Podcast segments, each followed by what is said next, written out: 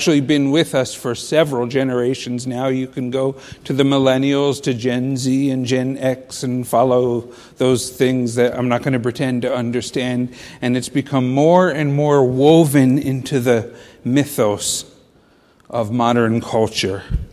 Don't judge me. The simple phrase is so loaded with meaning and connotation.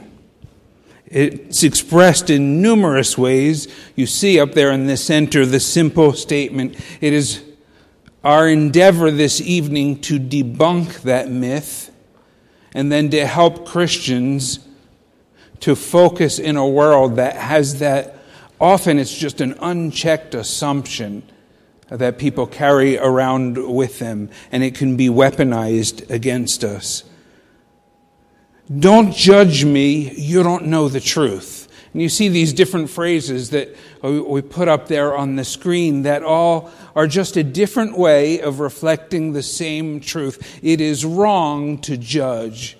We shouldn't judge. It is unloving to judge. That whole cluster of thoughts we're putting under consideration. You remember Sunday evenings, we're taking these cultural myths we're taking these cultural lies. The, the fact is, they're heresies.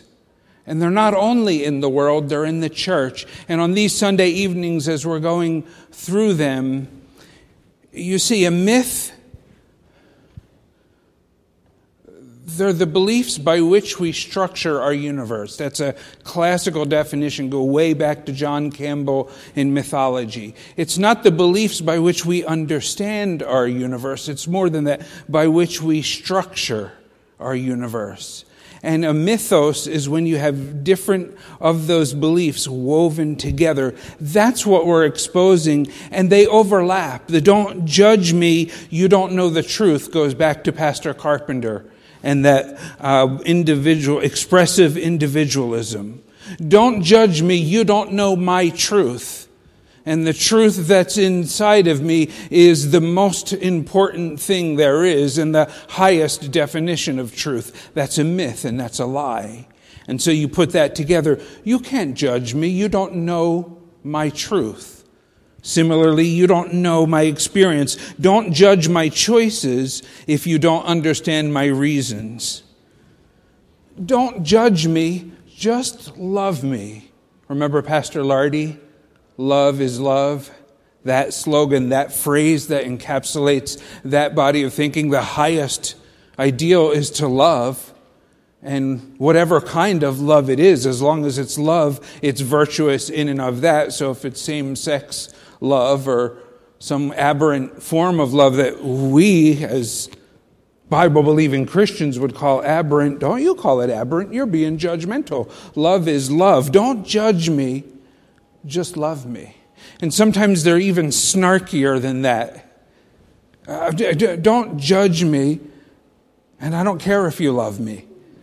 And so there are a lot of these, and you hear them, and they're in the fabric.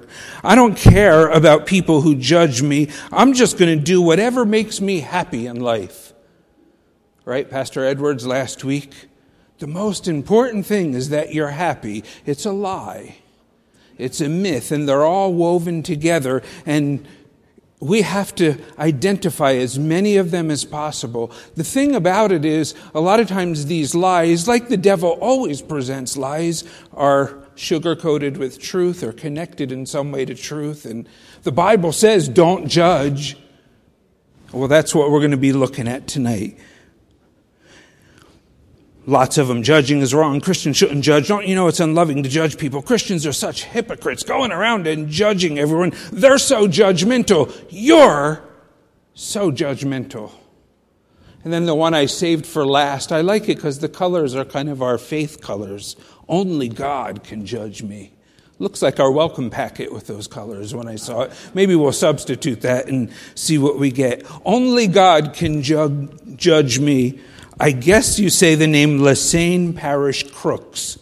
That was his name when he was born, but he changed it to Tupac Amaru Shakur later in life. He's widely considered the most influential rapper of all times. Rolling Stone ranked him among the hundred greatest musicians of all times. He sold over 75 million albums. I guess they still said it that way back in the 90s. I don't know. His music expressed the inner city turmoil and the problems that plagued the day. In 1995, he spent five months in prison. On September 7th, 1996, he was shot five times in a drive by shooting and would die six days later. Exactly seven months before he died, one of his most famous songs was released Only God Can Judge Me.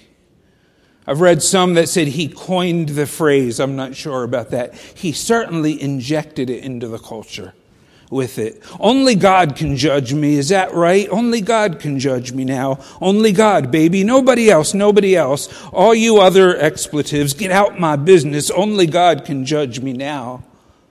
Perhaps I was blind to the fact, stabbed in the back. I couldn't trust my own homies, just a bunch of dirty rats. Will I succeed? Paranoid from the weed. I could go on and on.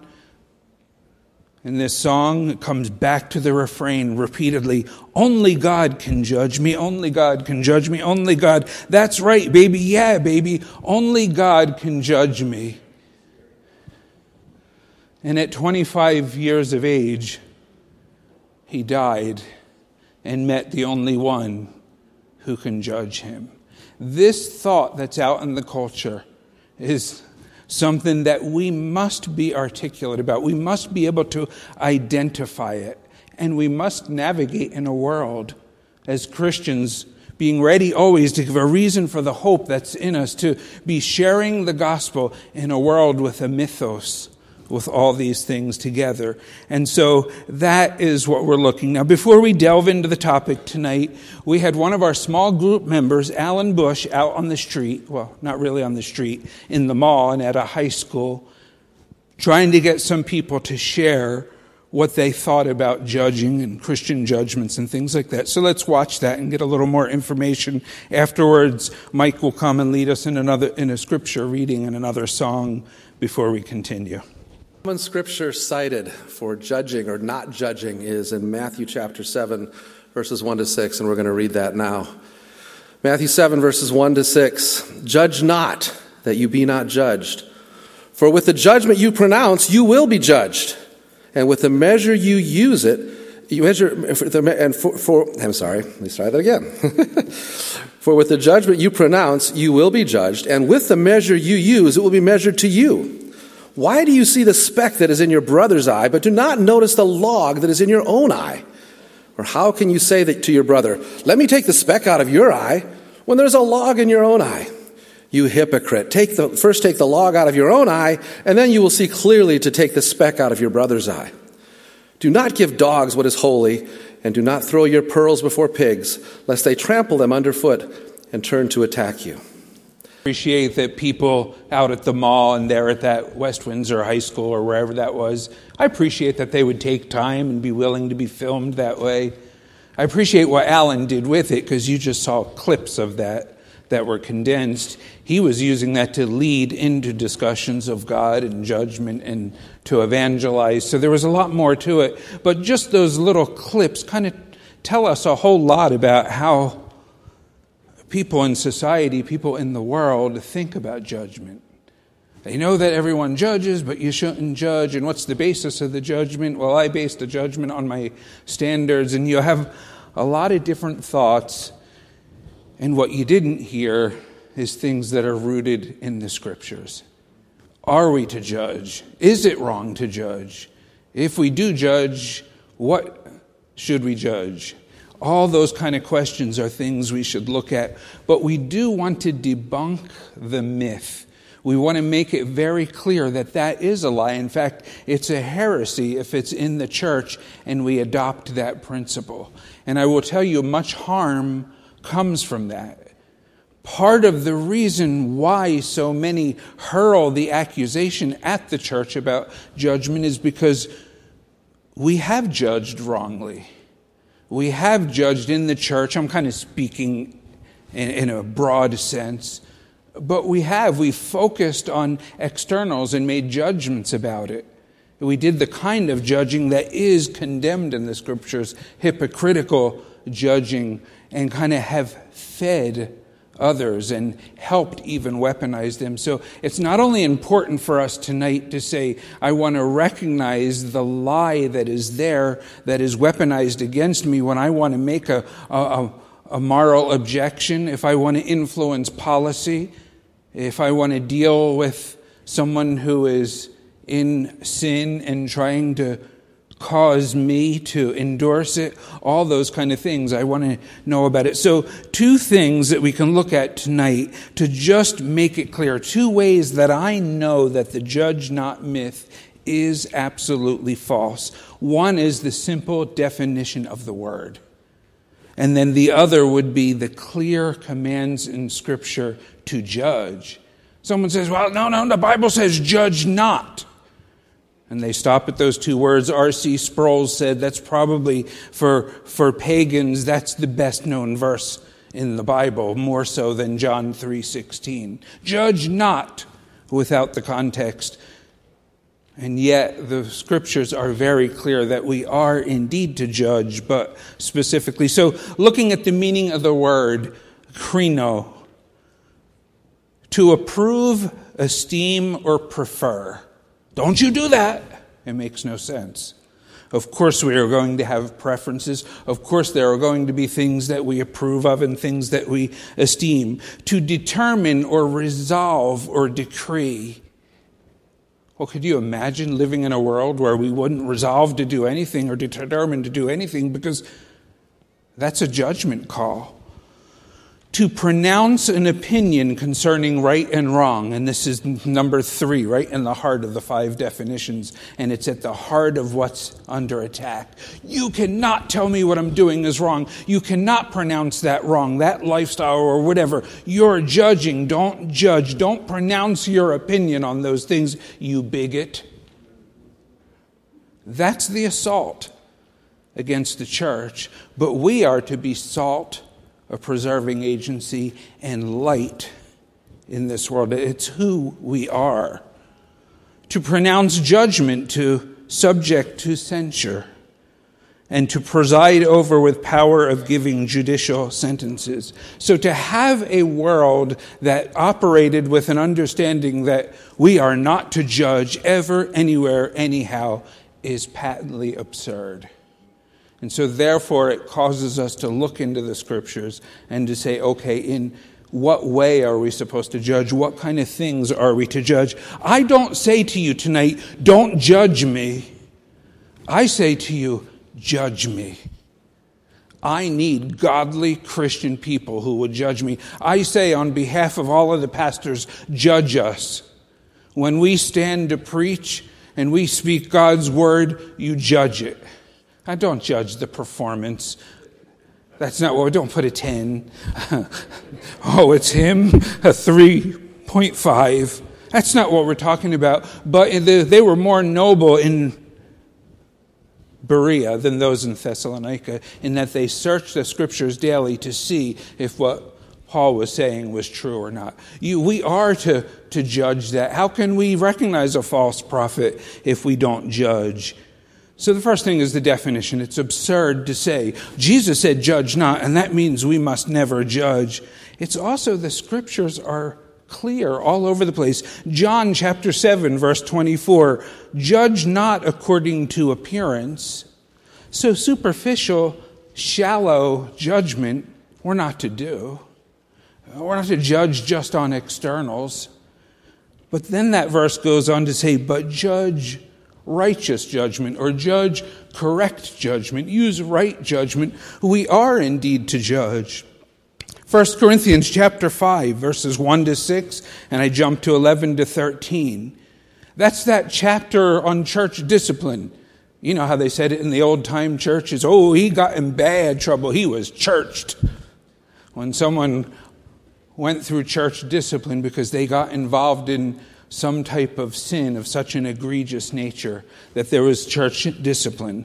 1 Corinthians, it is reported commonly that there's fornication among you, and such as is not named among the Gentiles, that one should have his father's wife. and you're puffed up and have not rather mourned, but he that hath done this deed might be taken away from you. For I, verse 3, Paul says, if you take the grammar and you get to the main thought, I have judged already. Well, he's either in total violation of the judge not, or we need to understand judge not better in that context. And he goes on and says, in the name of our Lord Jesus Christ, when ye are gathered, I picked up in the middle of the sentence, and my spirit with the power of the Lord Jesus Christ to deliver such a one unto Satan for the destruction of his flesh, that the spirit might be saved by the day of the Lord Jesus Christ. Your glorying is not good. Know ye not that a little leaven leaveneth the whole lump? You at Corinth, a church that has all kinds of problems everywhere, one of the problems you have is you're not judging correctly things and people who are among you, and you're bringing sin into the body. It is just absurd to think that that judge not philosophy can even be connected to truth. It's actually the opposite of what is true in the scriptures. He goes on in that passage uh, later and says, But now I have written unto you not to keep company. If any man that is called a brother be a fornicator, a covetous, an idolater, a railer, a drunkard, an extortioner, with such one don't eat. Make a judgment call and distance yourself. For what have I to do to judge them also that are without? Do not ye judge them that are within? Church, do you not make judgments? You know, the great thing about a church where you have D groups and small groups and you have people interacting and forming close relationships is we create the opportunity to have people to whom we could be accountable. People who I would want them to judge me, not hypocritically, not in some wrong way, but when you see me getting off course, would you love me enough to put your arm around me? Would you love me enough to start praying for me and with me and reaching out. And sometimes those conversations are hard and they're awkward, but when they're when you're speaking the truth in love and it's in a basis of a relationship, it's a great thing. But we could fall into the thinking of the world of, you know, we don't want to step on anyone's toes or make anyone uncomfortable. Don't judge. I don't want to be judgmental. It's not my business, but the body gets stronger, not weaker when we judge with righteous judgment, when we judge with correct judgment. If you go into the next chapter in 1 Corinthians chapter 6, again we're told it is our duty as Christians to judge. Dare any of you having a matter against another, I'm in 1 Corinthians chapter 6, starting from the beginning, Go to law before the unjust and not before the saints? Do ye not know that the saints shall judge the world? And if the world shall be judged by you, are you unworthy to judge the smallest matters? Know ye not that we shall judge angels? I can just go on, but don't we get the point? The scriptures make it very clear that part of being a Christ follower, part of being a disciple, is to make judgments about many things. And God help us to communicate such things. 1 Corinthians chapter 2, verse 14 to 16. But the natural man receiveth not the things of the Spirit of God, for they are foolishness unto him, neither can he know them because they are spiritually discerned. But he that is spiritual judgeth all things. It is my heart's desire for every one of us, every member of Faith Baptist Church every believer who's growing in Christ, becoming more and more spiritual, to not only reject the myth of don't judge, but to acquire the skill of being able to judge properly. Remember a couple months ago, Pastor Walker showed one of those videos, and it was that guy with the very annoyingly nasal voice and really weird idiosyncrasy. It was called Wretched Radio, and he kind of forewarned you the same way I am right now, because I got one of those same videos. Let's listen to him dismantle the myth a little bit further, because he's going to put things in context and do that kind of thing. Uh, let's see what we get out of this. Way, but I don't believe I could pull it off. But what about these other verses, not just judge not verses, the verses that people who will come at you when you hold to the position that no, it is not wrong to judge? Uh, they're in the Bible, and people will use them. Often, people in the church, um, I'm again speaking at large, will use these passages and verses to excuse unbiblical practices. I'm not talking about preferences and that stuff. I'm talking about when there is something that's clearly prohibited in the scriptures, and yet another group may choose to do that. Well, in our church, we have male pastors and female pastors. Don't judge me. The Bible says, don't judge. The Bible says, I have liberty. And so we need to go to those passages and become familiar. Don't let someone take Romans chapter 14 and abuse that text, that great stumbling block principle where they were talking about observing of holy days and what you would eat. And the Apostle Paul was instructing them there.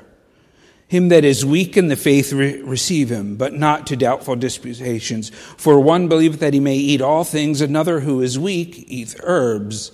Let not him that eateth despise him that eateth not, and let not him which eateth not judge him that eateth, for God hath received him. Who art thou that judgest another man's servant? And it goes on.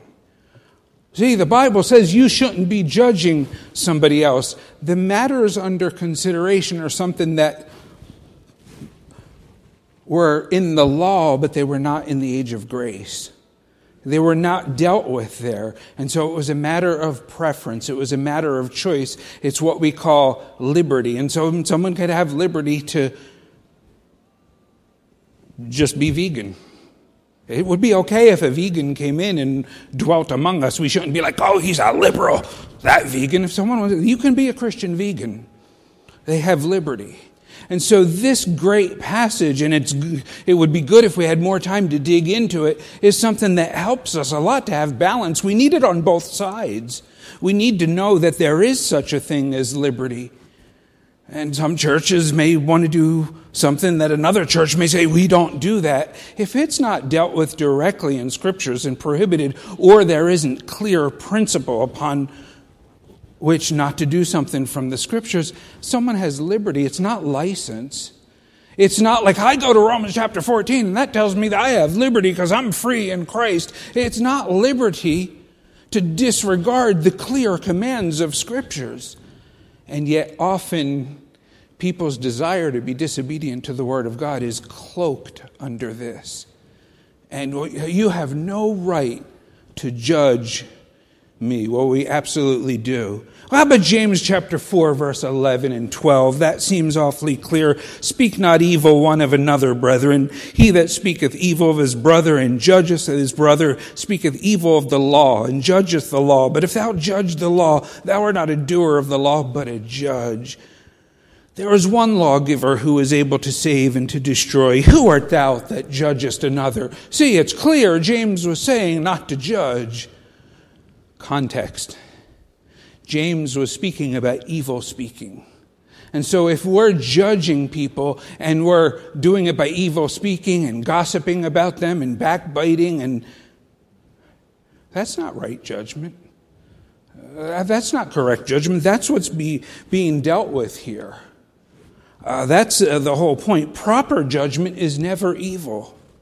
A passion for truth and righteousness is not evil. Slanderous, gossipy judgment is both sinful and unscriptural. When we judge sin and error scripturally and spiritually, it is never with a desire to hurt people. But let's not abuse a text to use it to excuse sin and to promote licentiousness. James is speaking of judging others in a way that is contrary to the law. And when we do that, we're judging both the lawgiver and the law of receiver. What am I talking about? When we take our own human standards and we create these constructs to be the five star Christian, you must do this, this, this, this, and this, and we get away from the scriptures and we get hung up on exactly what you can wear and what you can't wear and what you can listen to and can't listen to, we know there are certain, certainly things that we shouldn't wear in the scriptures, but when we get hung up on making all our own human standards. Did you catch the one guy on the video? What is the basement of judgment? Well, I have my standards and I kind of just try to judge based on those standards. No, we have a standard. It's right here. And when I decide to elevate my human traditions or my human standards in place of, in addition to what's here, I'm judging the lawgiver. I'm saying, God, your commandments were not enough. I need to add more of them and impose that on other people. So I end up judging both. That's a bad place to be, church. Can I just tell you that? You don't want to be in that place where you're judging the lawgiver and you're judging the one receiving it on that end. But please don't take the verse, the passage, and abuse it for that part. So knowing that it is not wrong to judge, and in fact, we are to judge. Let's, let me just put a few things here as we get into the last part of this message. How ought we to judge? Going back to Matthew chapter 7 and looking at verses 1 to 5, let's start to consider that. Judge not.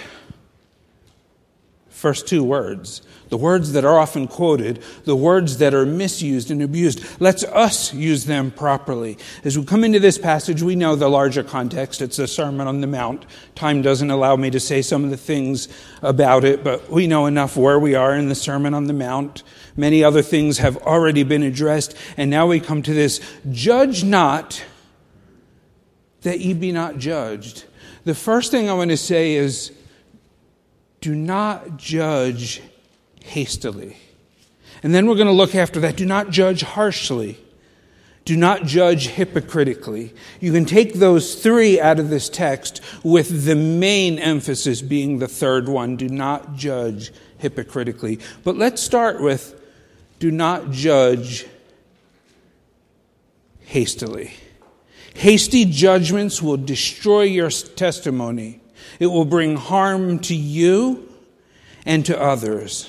We live in a culture that already despises judgment. Let's not give them more ammunition by being people who are quick to judge, to make snap judgments about all kinds of things. You don't need a stated opinion on everything and you need a considered opinion. It's kind of not fair to go out on the street and say, What do you think of judging? and put your little camera up while they speak into it and someone's speaking off the top of their head. But we ought to have reflected about this and thought about it. It's, it's biblical truth. And to say one thing, I know this, I'm not going to be one who judges hastily, who gets into making quick judgments. He that answereth a matter before he heareth it, it is folly and shame to him. One more video clip, and then we'll just be in the scriptures. Here's something that might help you not to make hasty judgments. That was a little commercial break. We're done. I don't know anything about AmeriQuest Mortgage. I do not endorse them. But I thought those commercials were just a riot. And in a very light-hearted way, they remind us of a good biblical truth. In 2 Samuel chapter 12, David was hasty to make judgment. He had sinned in pretty much the most profound way you can imagine. Uriah, Bathsheba, you know the background. And the Lord sent Nathan unto David, starting from the beginning of 2 Samuel chapter 12. And he came unto him and said to him, There were two men in one city, the one rich and the other poor. The rich man had exceeding many flocks and herds, but the poor man had nothing save one little ewe lamb, which he had brought and nourished up, and it grew together with him and his children. It did eat of his own meat and drank of his own cup and lay in his bosom and was unto him as a daughter. And there came a traveler unto the rich man, and the rich man spared to take of his own flock and of his own herd to dress for the wayfaring man that was come unto him. But he took the poor man's lamb and dressed it for the man that was come to him. And David's anger was greatly kindled against the man. He said to Nathan, As the Lord liveth, the man that hath done this thing shall surely die. And he shall restore the lamb fourfold because he did this thing and because he had no pity. That was very hasty judgment. Because the next thing Nathan said is, Thou art the man. Hasty judgment. Christians, we need to be quick to hear and slow to speak. And by speak, I also mean Amen? Just shooting off our opinions about this and that and jumping into something and someone has a different view than you have on politics or this or that and because you're behind a screen or at a keyboard and you could just say things back and this and that that has no place for people who are to exercise discernment. That doesn't mean we don't engage in the world and state positions and object to things that are morally reprehensible, but we just don't jump without thinking. Don't judge hastily. If it's just a cute, silly little commercial that reminds us of that, or how about so much more profoundly? David jumped up in haste as soon as he heard it, not reflecting one bit on that story he had just heard, and in doing so, his hasty judgment brought harm upon himself. He judged himself in that matter. Let it not be us. Number two, as I look at this passage, because it says, Judge not, slow down, judge not, that ye be not judged. And then don't judge harshly. Some of the bitterest arguments, conflicts, can happen in the church. Am I not right? Have we not been around church long enough to see how judgmental in the negative sense of the word and harsh we can be? Let it not be so, church we're not only to be reaching out to the world, but we're to be building one another up. And so we don't want to be known for harsh judgments. For with what judgment you judge, you shall be judged. And with what measure you meet, it shall be measured to you again. 1993, Emmy had 18 month old twins and a newborn son and I forgot to register the car. And she was the one driving it and got the ticket. She had a right to judge me. I was supposed to have taken care of that. She was upset by that because Emmy's a very law abiding citizen. I said, Don't worry, dear, it's just a fine. I'll take care of it. Don't worry. I'll take the ticket. It's just nothing. It's just a payment. I'll take care of it. Don't worry. Why, why did he? I thought you registered. I had the ticket, but I was really busy that time. I was a director of Catholic school system and had two accreditations at the boys' high school and the girls' high school and a team visiting into this. Don't worry, I'll take care of it. I didn't. And then I remembered it after the visiting accreditation team left and went home, and I remembered it. Yeah, oh, I put it in the glove compartment. Let me get it now and go pay it. And I went down to the police station to the lady at the window, brought it with my money to pay the fine, and she said, You can't just pay the fine you're overdue. We have to issue a warrant. And Emiliana Savalli, you're not Emiliana, has to appear before the judge. Oh my. Please, Lord, let it be Judge Ward. Please, Lord, let it be Judge Ward. Please, Lord, let it be Judge Ward. I, I had his kid in my school, and he's a really nice man. Please, Lord, don't let it be Judge Malaitasi. But the judge is in court right now, and I tell you what, I'll help you. I'll put you on the docket, and you can go right in, Judge Malaitasi. I knew him because he was from our village, and He was a harsh judge. Nobody wanted to be before Judge Malaitasi. And there I was, the last one, as he was going through people and ripping them apart. And he got to the last one Emiliano Savalli, Emiliano Savalli. And I stood up.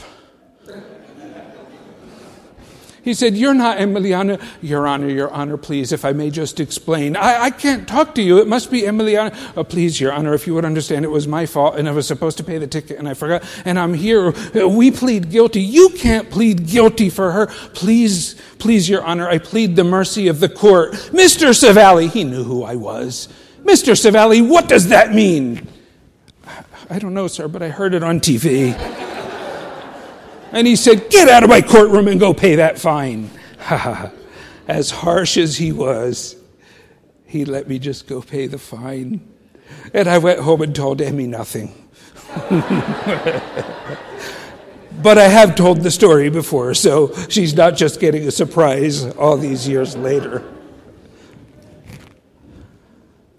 The other thing that David did, he not only judged rashly, hastily, he judged harshly.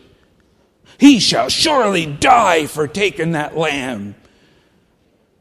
You shall surely die, or you should surely die, for taking the life of Uriah and for taking his wife and all the other chicanery that went on in that. But he judged hastily and he judged harshly. How about us? Boy, isn't it easier to rip someone else apart rather than ourselves? We can get on a real high horse. And so they who are without look in and say, they're so judgmental. That's why I don't go to church. What if God's family was filled with people who don't judge hastily, but judge righteous, righteous judgment, who judge correctly, and who don't judge harshly, but judge compassionately, uh, know how to judge mercifully. Uh, that doesn't mean no more consequences to anything and we'll never discipline someone in a church or never deal with sin. That's not what we're talking about. But you could even take somebody who is in the depth of sin and they may not be ready to hear a word you have to say. They may just willfully want to stay in their sin, but you can lovingly deal with that person. You don't have to be drawn into that.